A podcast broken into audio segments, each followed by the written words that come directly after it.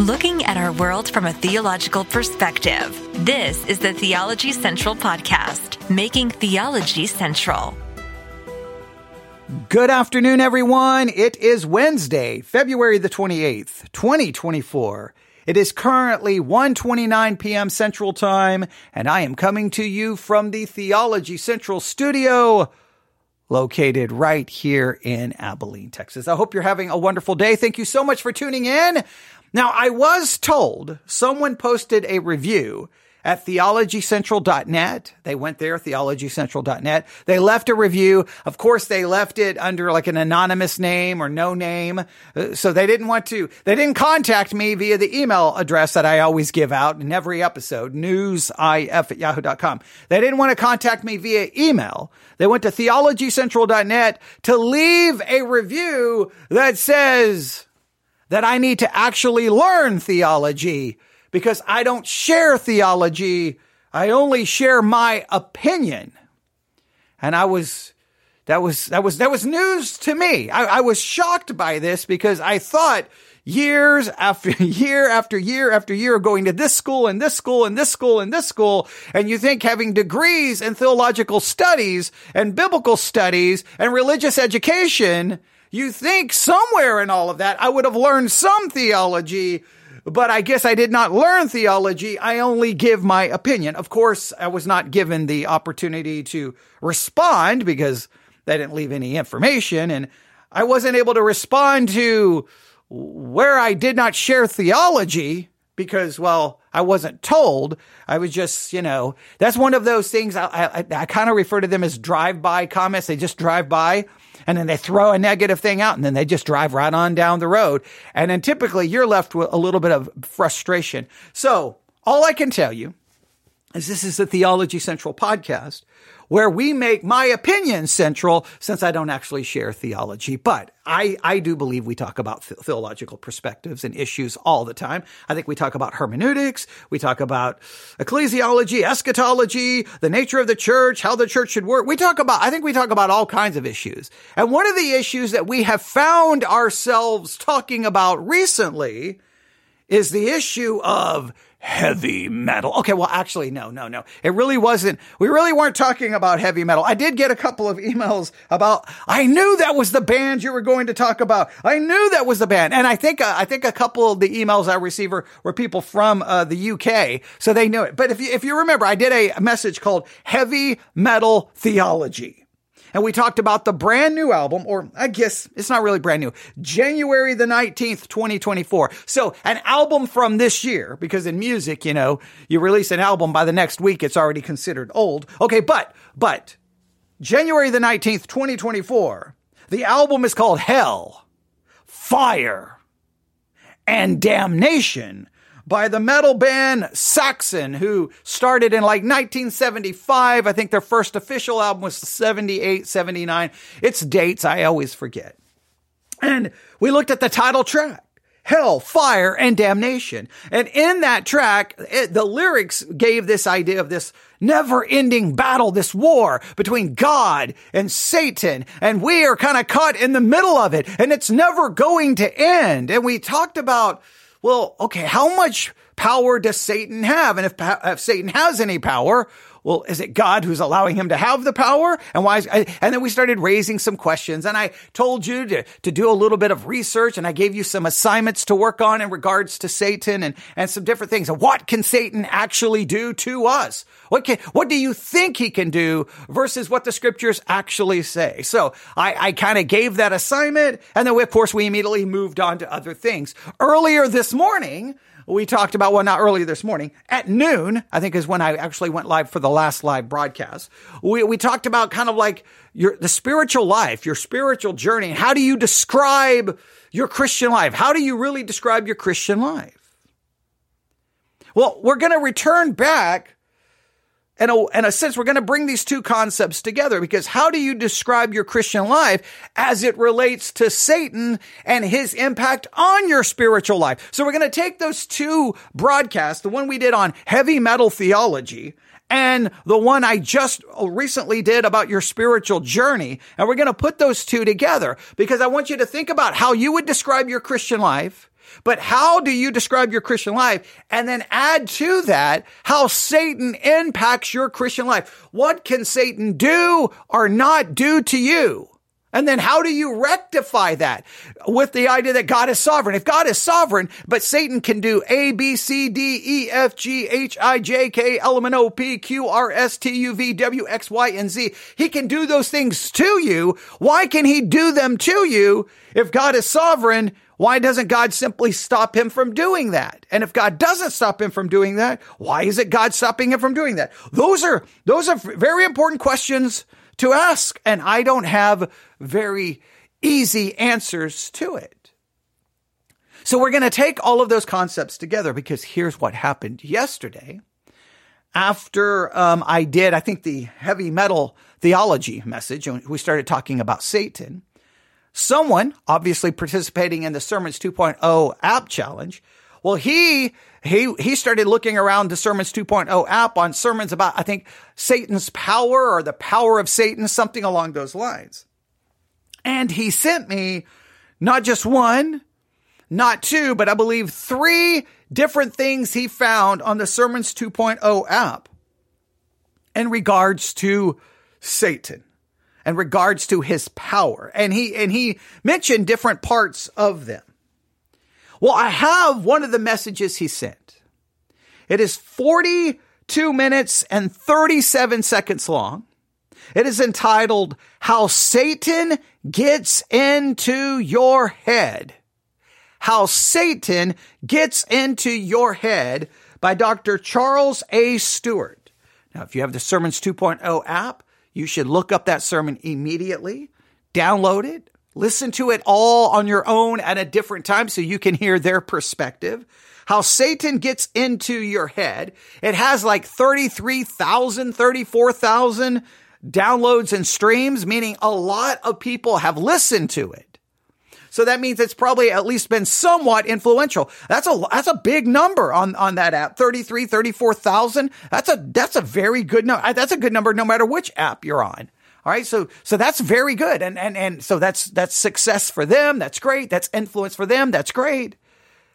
But I'm always curious how Christians think and talk about what Satan can or cannot do. In fact, sometimes I'm greatly perplexed what they believe Satan can or cannot do. Sometimes I'm just like, you think Satan literally can do anything and everything to us. So if Satan can literally do anything and everything to us, then what is our hope of success? Because then we have our internal corruption. We have an external enemy called Satan, and then we have the world. How do we overcome this? And Christians love to create these sermon series, how to overcome this and how to overcome this and five steps. But it, it, it's all based off, you know, hey, have an accountability partner and do this and do that. And it's very like, in many cases, really the techniques don't sound much different than maybe what you would hear in Alcoholics Anonymous or, or just, you know, you would hear from a counselor.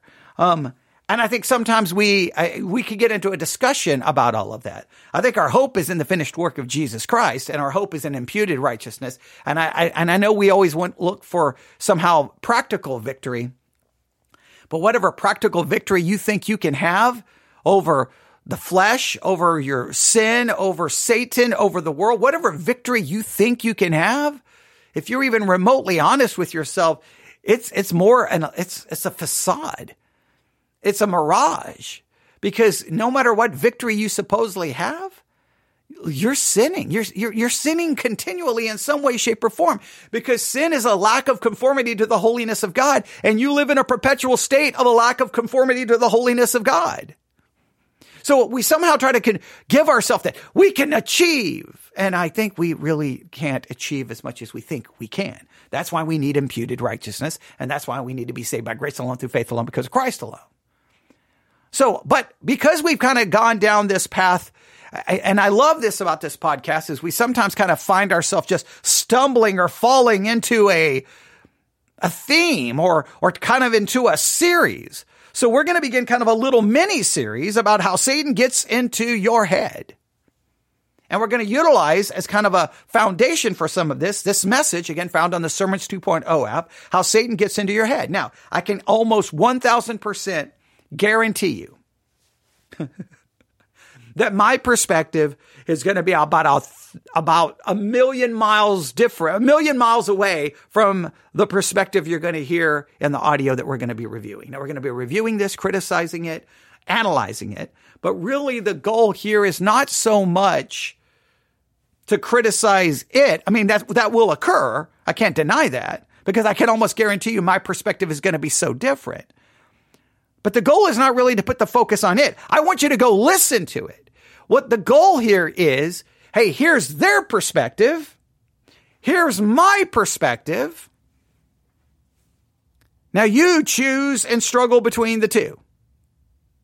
My perspective will be very, my perspective is always very different than most Christians on pretty much every subject.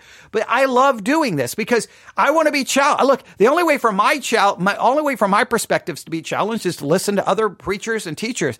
And I listen to those who I don't always agree with. In fact, sometimes I listen to those I never agree with to constantly be challenged. Now, in this particular case, I haven't listened to it yet. So I don't really know.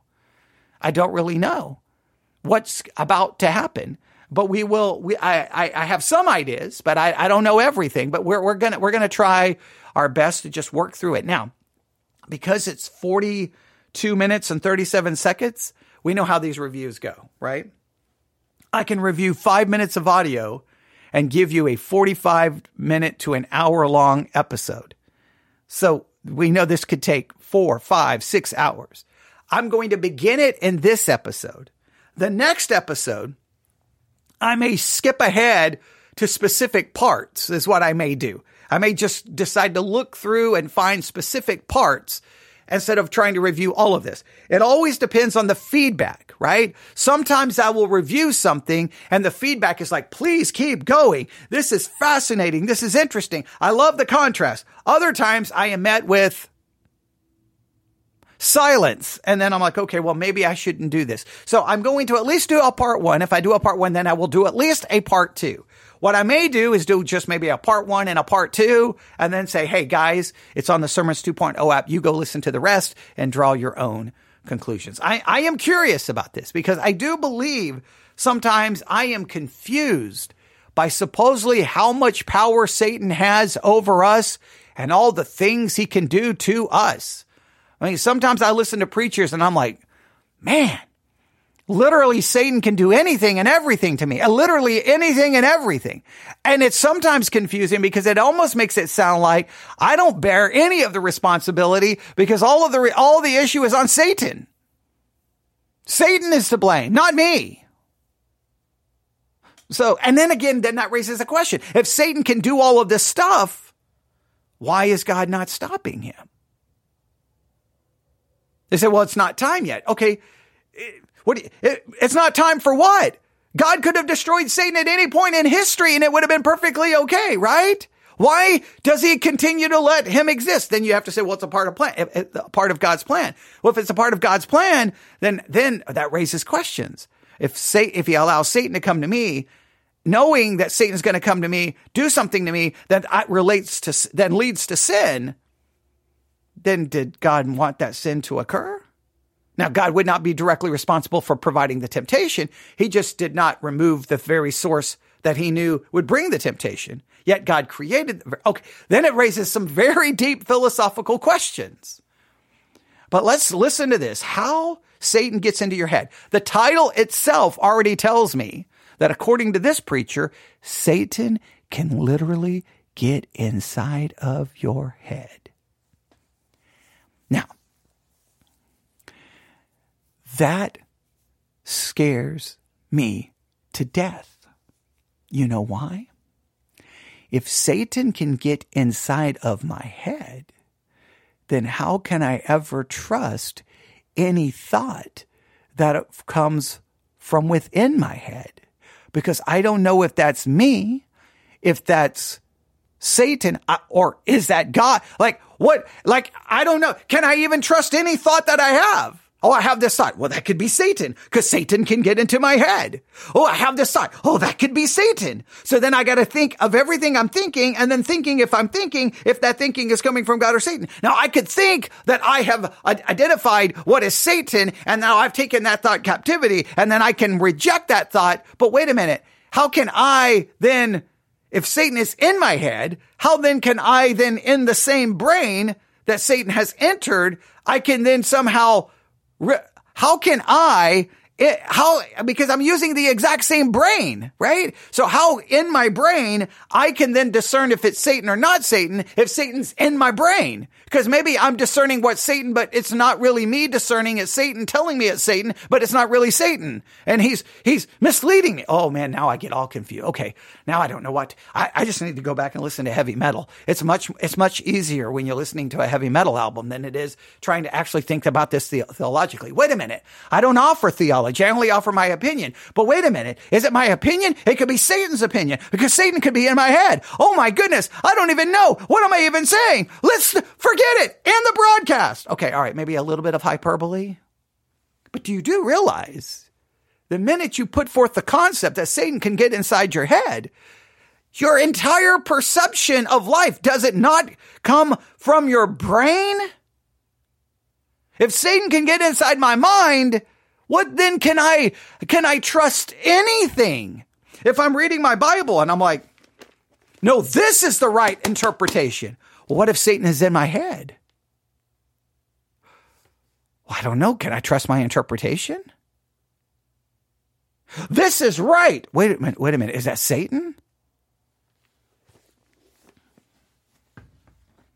No, no, no. Now we've only got to the title. I'm already really worried here. Okay. Now I don't know if I can offer a review because it could be Satan offering the review because Satan could be in my head. Oh, I don't even know what to do anymore.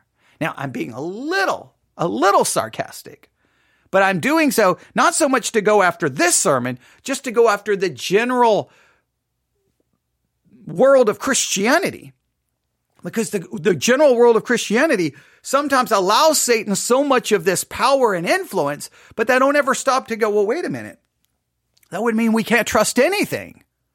And they never stop to go, well, wait a minute. No, no, no. Okay, wait. Uh, yeah, I think it raises questions. So this title seems to imply that Satan can get inside my head. And if he can get inside my head, I just, at that point, I don't know. I don't know what's the end game there. Now, I'm assuming before this sermon is over, we're going to have some understanding of how all of this works. And it's going to be clear, it's going to be concise, and we're going to all be like, do you remember how you did the opening illustration? Don't you feel stupid now? See, you, you made it, you turned it into something it never was intended. And you're right, I could be. But I, I think that my opening illustration here does speak to a lot of what's going on in the world of evangelical Christianity when it comes to Satan. But here we go. How Satan gets into your head. Look it up on the Sermons 2.0 app. Use it for your Sermons 2.0 app challenge. In the meantime, I'm going to use it for my Sermons 2.0 app challenge as we kind of start a little mini series on how Satan gets into your head. This morning I would like to address a very timely subject, how Satan gets into your head. The apostle Paul had first-hand working knowledge of Satan's fierce battle against the church, against its leadership, and against its disciples. The Holy Spirit gave the Apostle Paul very keen insights. Okay, so let's at least establish a clear principle here. Satan is at war with the church, with the saints. He's at war with you. All right. Now, that is a very sobering and somewhat concerning thought. If Satan is a real spiritual being who's at war with me, he's spiritual, right? He, he's an ange- a fallen angelic being. I'm simply a human with a sinful nature. With a sinful nature. Okay, how then does this battle play itself out? And if Satan is at war with me, then this greatly impacts how I describe the Christian life. And so then what I need to do, know is I need to know the abilities of my enemy. I need to know exactly what he can and cannot do, right? I need to know this. Like if I'm, if I'm, I mean, I've spent a good portion, a good portion of my life in martial arts. If I'm in, if I'm getting ready to spar someone or some kind of, some kind of conflict or, you know, some type of of competition between me and another person in martial arts. No matter which what what the competition is, whether it's a form of kickboxing or if it's it's type of a UFC grappling or if it's sparring, whatever whatever the situation may be. If I know something about the other person, I'm like, man, their kicks. Their kicks are powerful. Their kicks are, they can kick to the head and you know, no, no, without any warning, or they have powerful leg kicks, if, if we're allowing that, whatever the situation is, then I need to know, okay, I gotta be, I gotta be, I gotta be careful because that's, that's their strong point, their kicks, or like, whoa, that person, their, their boxing ability, their punches, or they, they, instead of throwing punches, they do elbow strikes. They do elbow strikes and those things. And so I have to kind of know what their ability and where their strength is, what they can or can't do, because that's what I need to be on the lookout for. If, if, if someone, someone really doesn't have very good kicks and you can see them coming from a mile away, then I'm probably not going to be so worried about what they're doing with their legs. And I'm going to be focusing on maybe an elbow strike, punch, or whatever the case may be, right? Not to get all specific about it. So the same thing is with Satan. If say we're really in a war with Satan, I need to know exactly what he can and can't do. And what he can do, I've got to then figure out, okay, how can that impact me? And the, and the, the emphasis here seems to be that Satan, one of his abilities, he can literally get inside of your head. Okay, that puts me at some serious disadvantage. Let's see how this plays out into the destructive strategies that Satan employs in every generation of believers in his attempts to defeat us and to render us powerless for God's work and for God's kingdom. Now, can Satan render you completely powerless for God's work and God's kingdom? Now that's, that's a question you should write down. Does Satan possess the power to render you powerless for the work of God and for the kingdom of God? That you're, I guess you're still a Christian, but now you are powerless because Satan was able to come in and grab your power and take it from you. And if Satan takes your power, can you get it back? Can, I mean, do you go back to Satan, open up. I need my power back. Now I know that's a little, I'm, I'm, being a little facetious here, but you get the, can Satan literally make you powerless? And if he can make you powerless for the work of God and the kingdom of God, what other, what other ways can he render you powerless? So Satan can get into my head. These are, these are the, the implications we have already from the title. Satan can get inside your head and he can render you powerless for God's work and for the kingdom of God. I don't know exactly what that would mean, practically speaking, I'm rendered powerless? That sounds like a pretty serious state. Can Satan do that? Failure on your part or my part to recognize the enemy and to defend ourselves against his destructive, ageless strategies could bring untold devastation, hurt, and sorrow not only into our lives, but into the lives of our children and our grandchildren, literally for generations to come. Wow, that is serious. If I don't recognize this enemy, and I don't stop this enemy, he can do absolutely untold damage and devastation, not only for me, for people around me, for my grandkids, for generations to come. That's a lot of responsibility you have, ladies and gentlemen. You have to recognize Satan and you've got to somehow be able to stop this because he can bring utter devastation and destruction that will impact generations to come. That, okay, whoa. Now, now, this, I, I, you know what? You may want to just go ahead and just stop everything. You may want to quit your job. You may want to just stop everything. And you say, well, what's going on? Look, I'm in a war and someone's out there and they can render me powerless and bring such destruction and devastation into me that it could have generational impact. Now, eh, now again, when you, those are big claims. If those claims are even remotely accurate, I, I, I don't you think that should like have massive practical implications on how you live out your Christian life?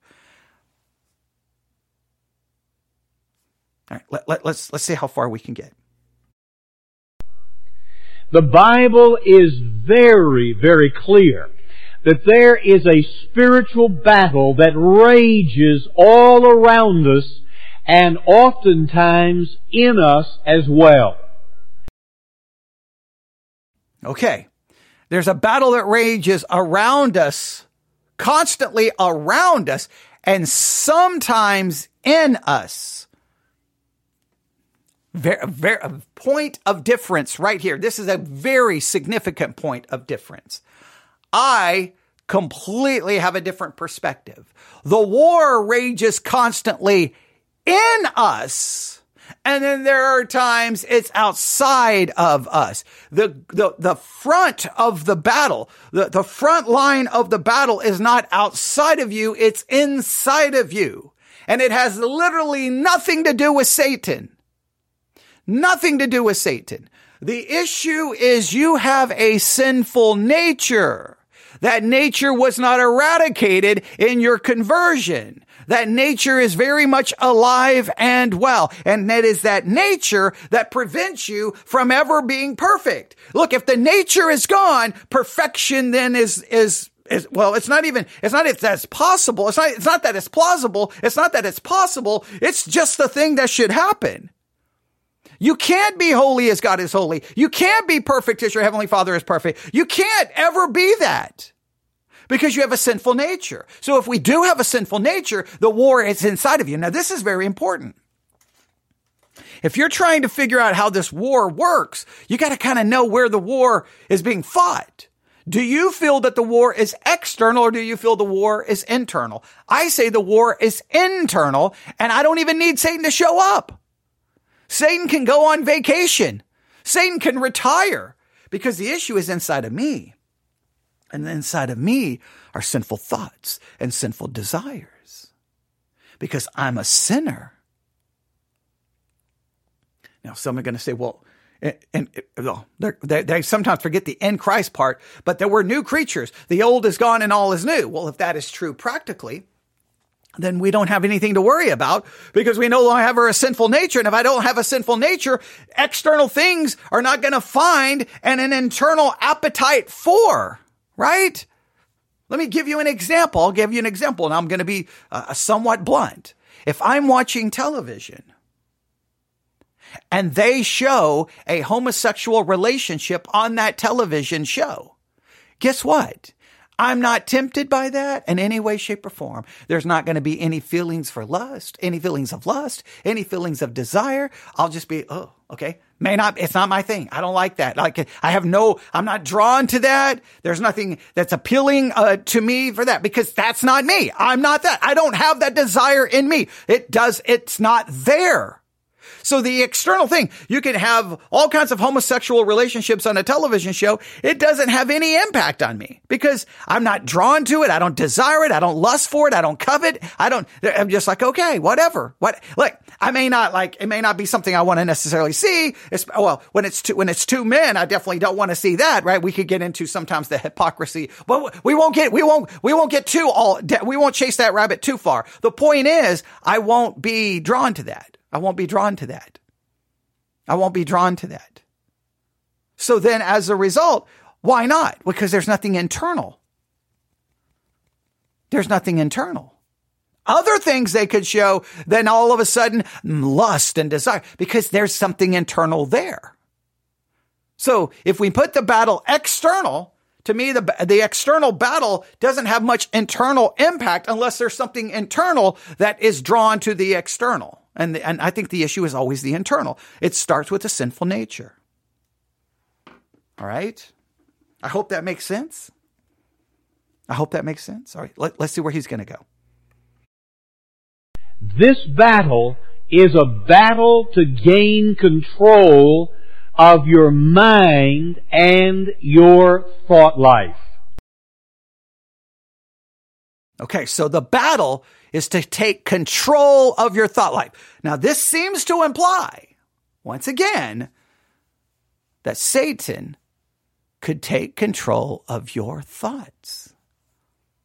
Now, if you are a Christian and Satan can take control of your thoughts, yeah, you would be rendered powerless. Yeah, that would be utterly devastating.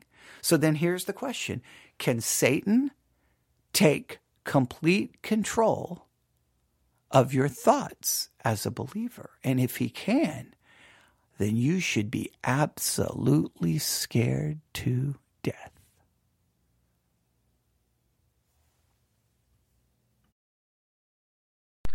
I would like for us to take a brief perusal of several passages of Scripture that speak to the incredible importance of the mind. And one of the things that I hope as we look at these passages and as we look at greater depth into the passage in 2 Corinthians chapter 10 is that you will gain a greater appreciation for why Satan is willing to expend so much of his energy in his attempts to enslave your mind so that it will be brought into the service of his purposes.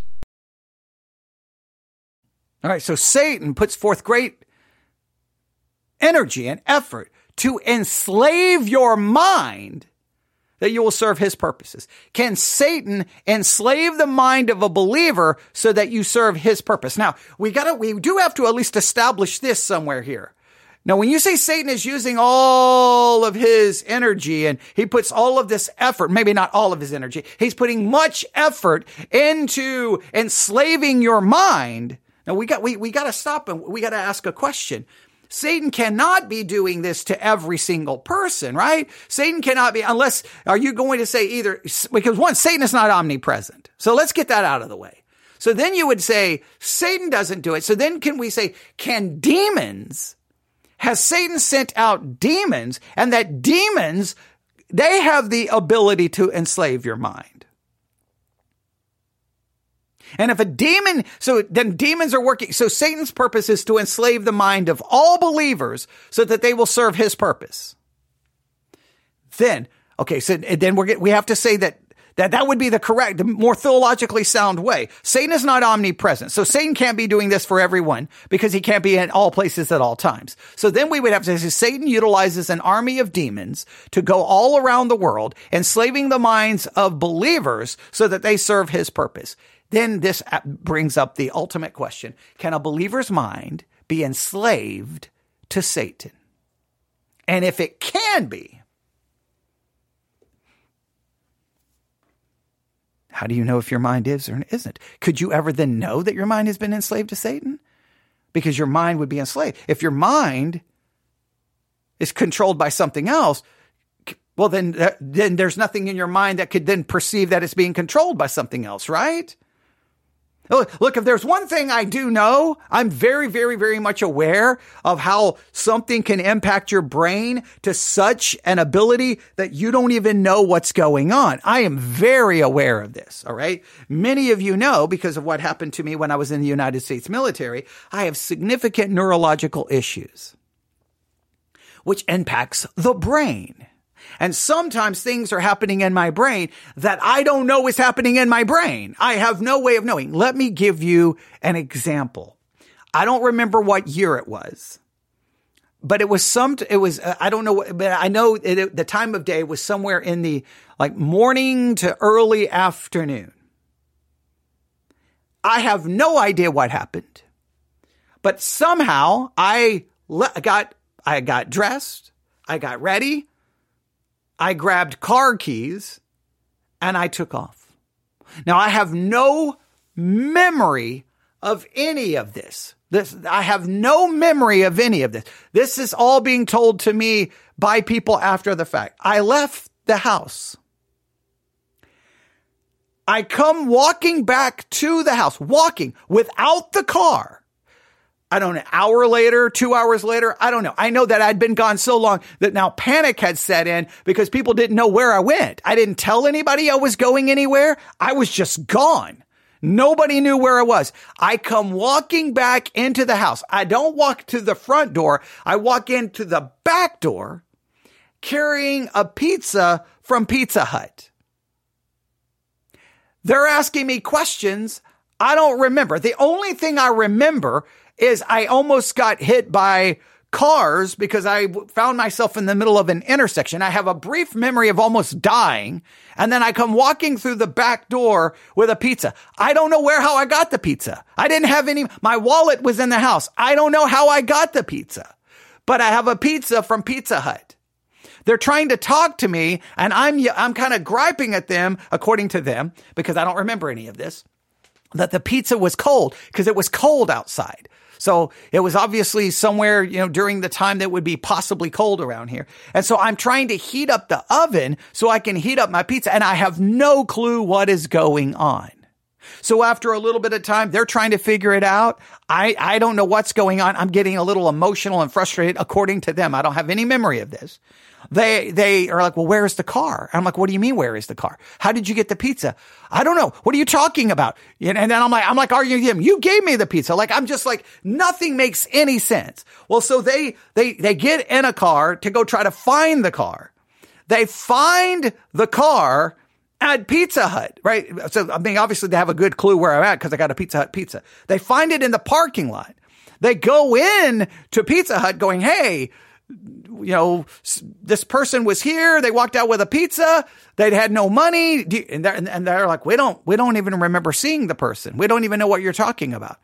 And I'm like, so what? And so, so, and it's like, it's just, I mean, you know, it's, they, like the, the whole thing makes no sense. They, they finally bring the car home. And to this day, I don't know what happened. I don't know how I got the pizza. I don't know how I got there.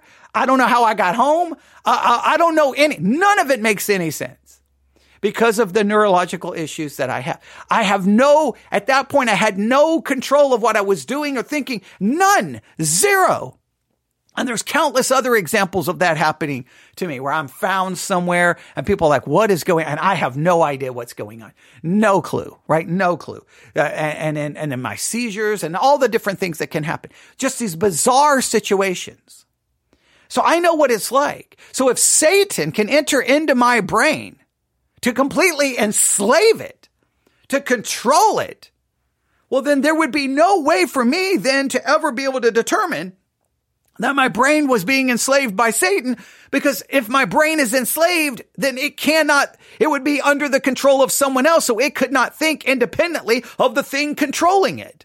So if Satan can enslave it, I couldn't be able to know that it's being enslaved because Do, do you understand the, the, the, the, dilemma that you would find yourself in? So he's putting forth the, the hypotheses that Satan can not only get into your head, he can completely enslave you. And then in so doing, you're rendered completely powerless and it can absolutely to devastation that can have generational impact. Ladies and gentlemen, I, I don't, I, I don't even know what to do at this point. Okay, let's see where this goes. Would you please open with me in your Bibles to 2 Corinthians chapter 10. And I'd like to begin reading at verse 3. I'm reading out of the New American Standard Version this morning. The Bible says, for though we walk in the flesh, we do not war according to the flesh. For the weapons of our warfare are not of the flesh, but are divinely powerful for the destruction of fortresses. We are destroying speculations and every lofty thing raised up against the knowledge of God and we are taking every thought captive to the obedience of Christ. Thank you. You may be seated. May I encourage you to take out your bulletin. There's a skeletal outline there that I believe will be of critical help to you as you contemplate on the things we'll look at this morning in the Word of God, and I hope you will do that through the coming week. One of the best ways to get into your heart not just into your mind, but into your heart, the truths of God, is to reflect upon those truths in the subsequent week. I'd like for us to look at several uh, passages of Scripture just by way of reading them. You've all heard the statement, you are what you eat. Exactly. You are what you eat. You eat junk food, that's what you become. But according to the Bible, you are what you think. Let's read together. Look on the screen, Proverbs 23 verse 7. Let's read that together, please. For as a man thinks in his heart, so is he. And let me tell you something else. The longer you think in a certain direction in your heart, the more you will become what you are thinking. Okay, now, I understand this hypothesis. And I understand there is obviously a level of biblical truth to this concept because the Bible says, as a man thinketh in his heart, so is he. Now you can say, why is he thinking in his heart? Is the heart the center? Is that the mind? Is that being synonymous with the mind? Because you don't think in the heart. Or is this, as a man thinketh in his heart, is that focusing on emotion or is that focusing on thought?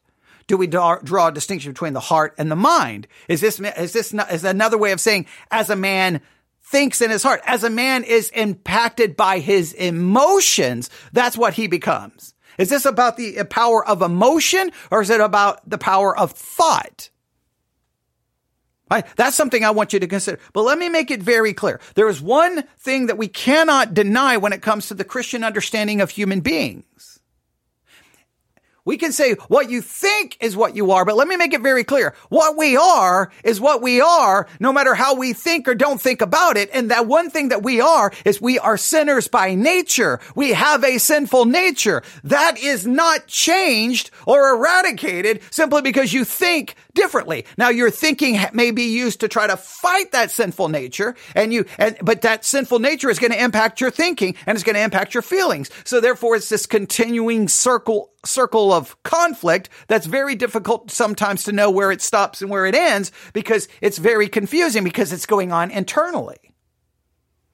But as a man thinketh in his heart, whether you want to put that as thoughts or you want to put that as emotion, thoughts and emotions have profound impact on us and our thoughts and emotion arises from within us and what is inside of us is sinful nature. That's why our thoughts and our emotions are corrupted by said sinful nature. That's why we are in a perpetual state of sin because we have a sinful nature and we always fall short of the glory of God. And even our good works are nothing but filthy rags before a holy God because everything we do is tainted by sin in some way, shape, or form. Unless you're going to argue that we no longer have the sinful nature. Then you would have to then argue perfection is expected.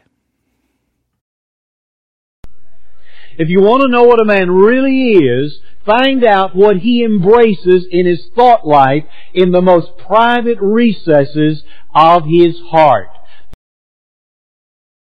No.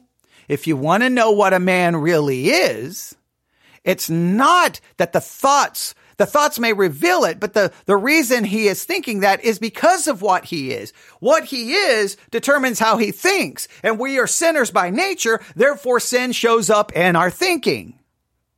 Right? What you are, that's, uh, those thoughts, those evil thoughts, those evil desires come from inside of us. The source of it is my sinful nature.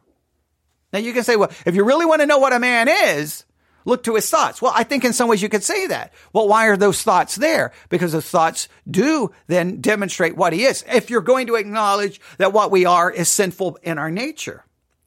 My nature is the reason the thoughts are there. It's they, they, they arise from my sinful nature. Now, it's not that the thoughts determine what I am. What I am determines my thoughts. Because that is who he really is. Also, let's look at uh, Isaiah 23 verse 6. The focus of your mind, particularly in trying and difficult times, is critically, critically important. Read with me again Isaiah 26 verse 3. You will keep him in perfect peace whose mind is stayed on you because he trusts in you. Let's look at Philippians chapter 4 verses 6 and 7. Where does our mind need to dwell? Read that with me please. Be anxious for nothing, but in everything by prayer and supplication with thanksgiving, let your requests be made known to God. And the peace which passes understanding will guard your hearts and minds in Christ Jesus. And then the next verse, Philippians 4 verse 8. Finally, brethren, whatever things are true, noble, just, pure, lovely, of good report, meditate on these things. Paul is saying your thought life is critically, critically important. So, here's a question. Can we reduce the Christian life? Is that the Christian life? Remember the, and the uh, broadcast earlier today, the Christian life was really just reduced to you making good choices. So is the Christian life really just reduced to you, you, you, it's a mind game. You just need to think right. And if you think right, dun, dun, da, da, victory! Is it just thinking right? I don't know if I, once again, I think that thinking right is important. We do need to think right. That's why we study and read our Bibles. We do need to think right. But let me make it very clear. All the right thinking, literally, all wisdom does not negate sinful nature. Solomon was the wisest man. Ended up with a thousand women, a polygamist, a serial adulterer, and an idolater. Thinking right, thinking correctly, and having wisdom where you're using the thinking correctly. Having the right mind does not negate the sinful nature. Now, what it should do is that thinking should then be able to acknowledge your sin and your failure. That thinking should be able to think correctly about right and wrong. That thinking should be able to go, that is a wrong desire. That is a wrong. I'm doing the wrong thing. But it doesn't get rid of the sinful nature. Some people believe we can play a mind game and then it's mind over matter. Well, your mind cannot dominate your sinful nature. If it could, then Christians could just think right and then never sin again. But as long as you have to acknowledge that we cannot get to perfection, that we cannot stop sinning, well, then that means the sinning is coming from a nature and the nature would have to be then the dominant one because it's literally stopping you from achieving what you say you want to achieve. You don't want to focus in your thought life on junk, on untruth, on error, on suspicions, on rumors, on tales, on fantasies, but rather on the things that are true, noble, just, pure, lovely, and which are of good report. I don't know about you, but I'm already convicted, I haven't even got 10 minutes in the message. And then Romans 12, verse 2. Let's read. You know why you're already convicted? Because you have a sinful nature. And that sinful nature impacts your desires and your wants and your thinking.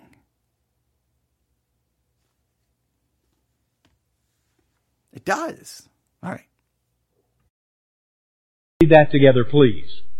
Be transformed by the renewing of your minds.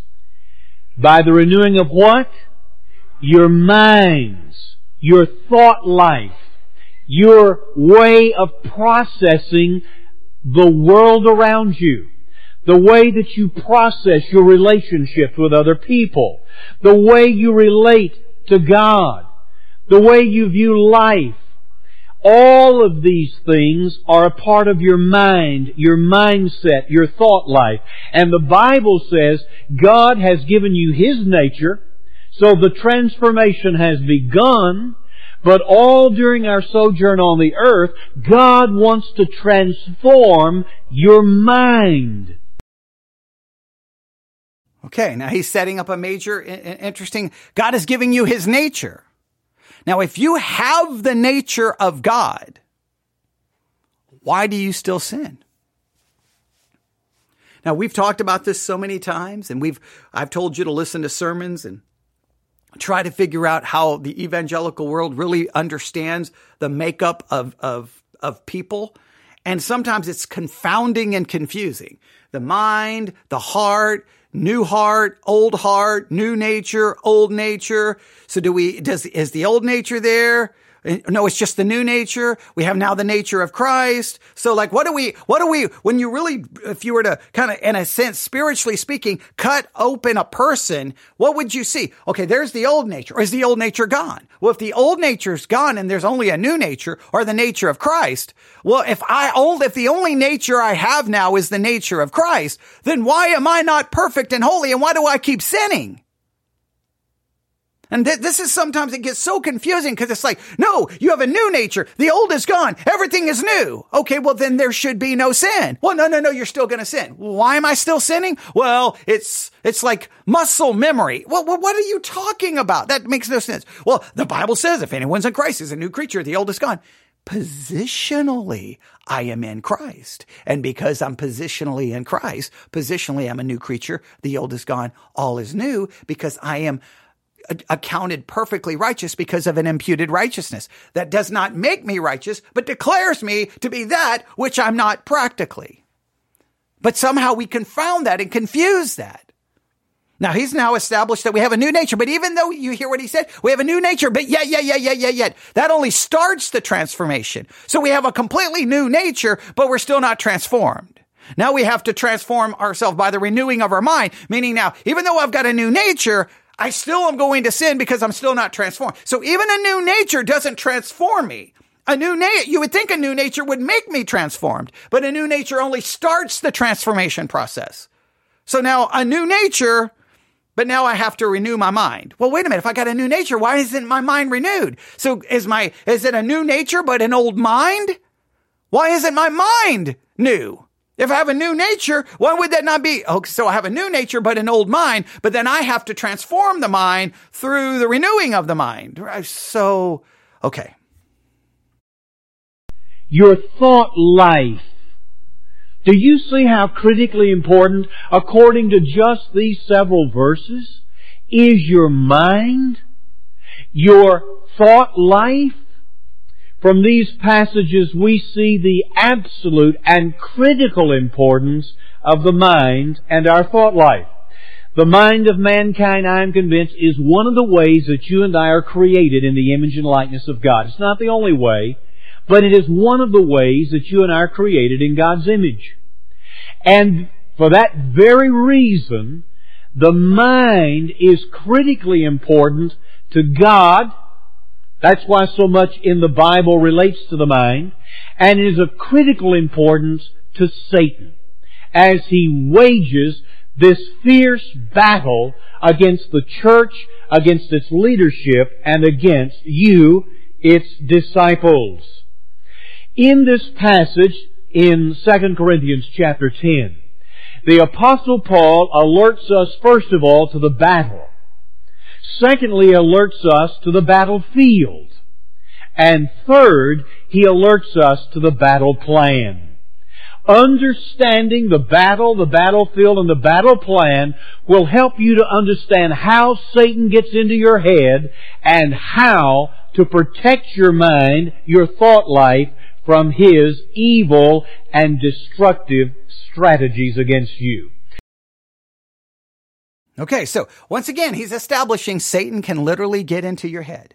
Satan can get into your head. And I've already brought up all of the possible ramifications of that. Satan can get into your head. Now, is that Satan in my head? Like in some kind of like supernatural way? Or is it Satan just putting thoughts in my head? Like he seems to impl- imply that Satan can literally enslave your brain or your mind until you're completely rendered powerless. So it seems to be more than just Satan can put thoughts in there, that Satan literally can take control over. So can Satan take the control of the mind while I yet possess a new nature? And if Satan can take control of the mind, Well, I thought I'm possessed by the Holy Spirit. So I'm possessed by the Holy Spirit, but the Holy Spirit doesn't possess the mind? So then Satan can move in and say, Hey, Holy Spirit, you stayed there. I've got control of the mind. Can that work? How does that work? All right, first of all, the apostle Paul alerts us to the battle. In 2 Corinthians chapter 10 verse 3, the apostle Paul says, "We do not war according to the flesh." He is alerting us here that there is a spiritual battle that rages. We do not war according to the flesh. As soon as you became a child of God, whether you like it or not, you got conscripted into the king's army. And to Satan, you became public enemy number one. You can proclaim yourself a pacifist, but it won't work. You are in the battle, whether you want to be or not. So since you're in the battle, then you might as well engage the enemy. There is no such thing as a Christian who is on the sidelines of the battle. We are all in the battle. The problem is many Christians don't realize it, and as a result, they are succumbing to his strategies and to Satan's destructive defeat. God and Satan are at war. Okay, now this goes back to heavy metal theology. That's exactly what that heavy metal song, God and Satan are at war. Now, let me, uh, do you think that's an accurate representation? Are they at war? Because I thought God already won the war. Is God really engaged in a war? Or is God, is everything working according to God's sovereign purpose and plan? Is there an actual war? Or is God just allowing Satan to do certain things, but God is controlling it and determining it so that it goes exactly as he has planned? Is there really a war? Because a war seems to be between two equal and opposing forces, right? Or, or some kind of, there, like, there's a con, is, is it really a conflict? Satan hates God. He may be trying to fight against God, but is God like really like, he knows what's going on. Isn't, isn't Satan really just God's tool? I mean, was there much of a war in the book of Job? Hey, no, you can do this. You can't do this. You can do this. You can't do this. You can do this. You can't do this. God controlled everything. That, that doesn't sound like much of a war. Satan came and God said, Hey, have you considered this? Okay. Well, oh, okay. You can, you can he controlled the, he controlled everything. God knew the outcome. Hey, hey, Peter, Satan, Satan's looking out. Uh, Satan wants to do something for you.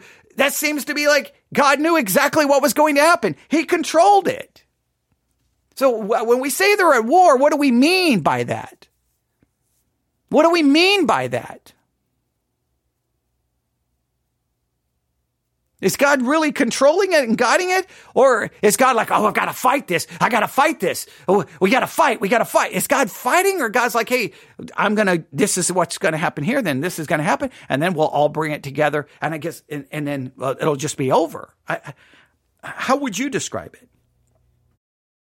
Their followers are at war. Their kingdoms are at war.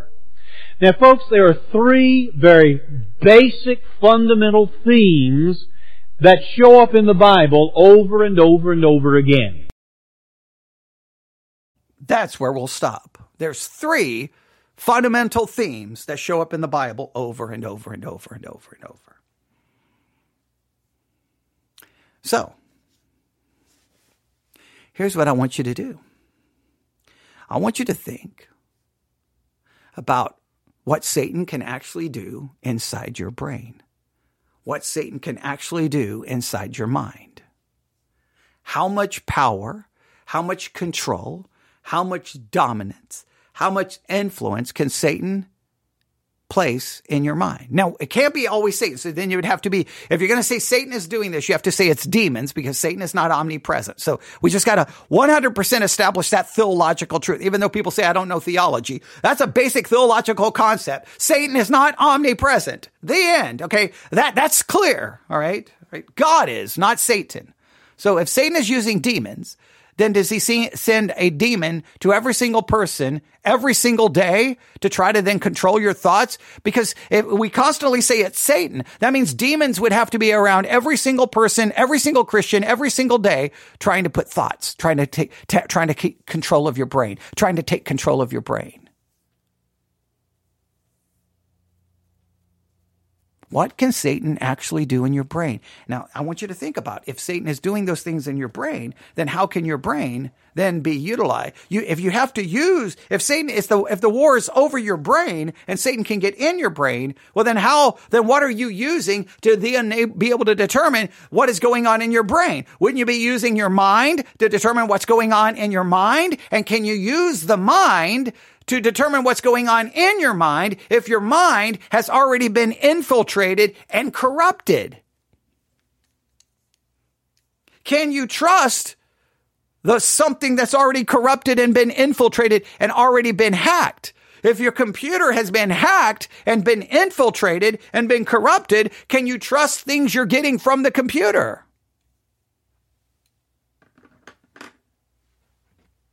All right we will stop there. I've got to figure out the timestamp where we just stopped because my uh, software is telling me we're at zero zero zero zero. Okay, so it, it's showing me how uh, I don't know. I don't know what has happened, uh, but yeah, it's uh, it's gone. So I'll have to figure out how to start it right there again. And uh, yeah, we'll we'll we'll work on it on a part two. Maybe maybe tonight. We will see. In the meantime, you can email me your thoughts about all of this news, if at yahoo.com. That's news, if at yahoo.com. News, if at yahoo.com. Your feedback on this will determine, well, I think we'll have to at least listen. Since we stopped here, we know we have to in part two, we have to at least at a minimum look at these three theme, themes that he says originates in the Bible over and over and over and over. So we will have to at least look at them. I mean, we kind of, that's where we stopped, so we're stuck. but in the meantime, go listen to How Satan Gets Into Your Head by Dr. Charles A. Stewart. You can listen to it. Please listen to it over and over and over, you know, and just, hey, that, that's, that's his hypotheses. My hypotheses were already in somewhat of a, a somewhat different perspectives. That's perfectly okay. Maybe we'll either before this message is over, we'll find ourselves closer in agreement or maybe even further apart. But guess what you do? You benefit because you hear two different perspectives. All right. Thanks for listening. Everyone have a great day. God bless.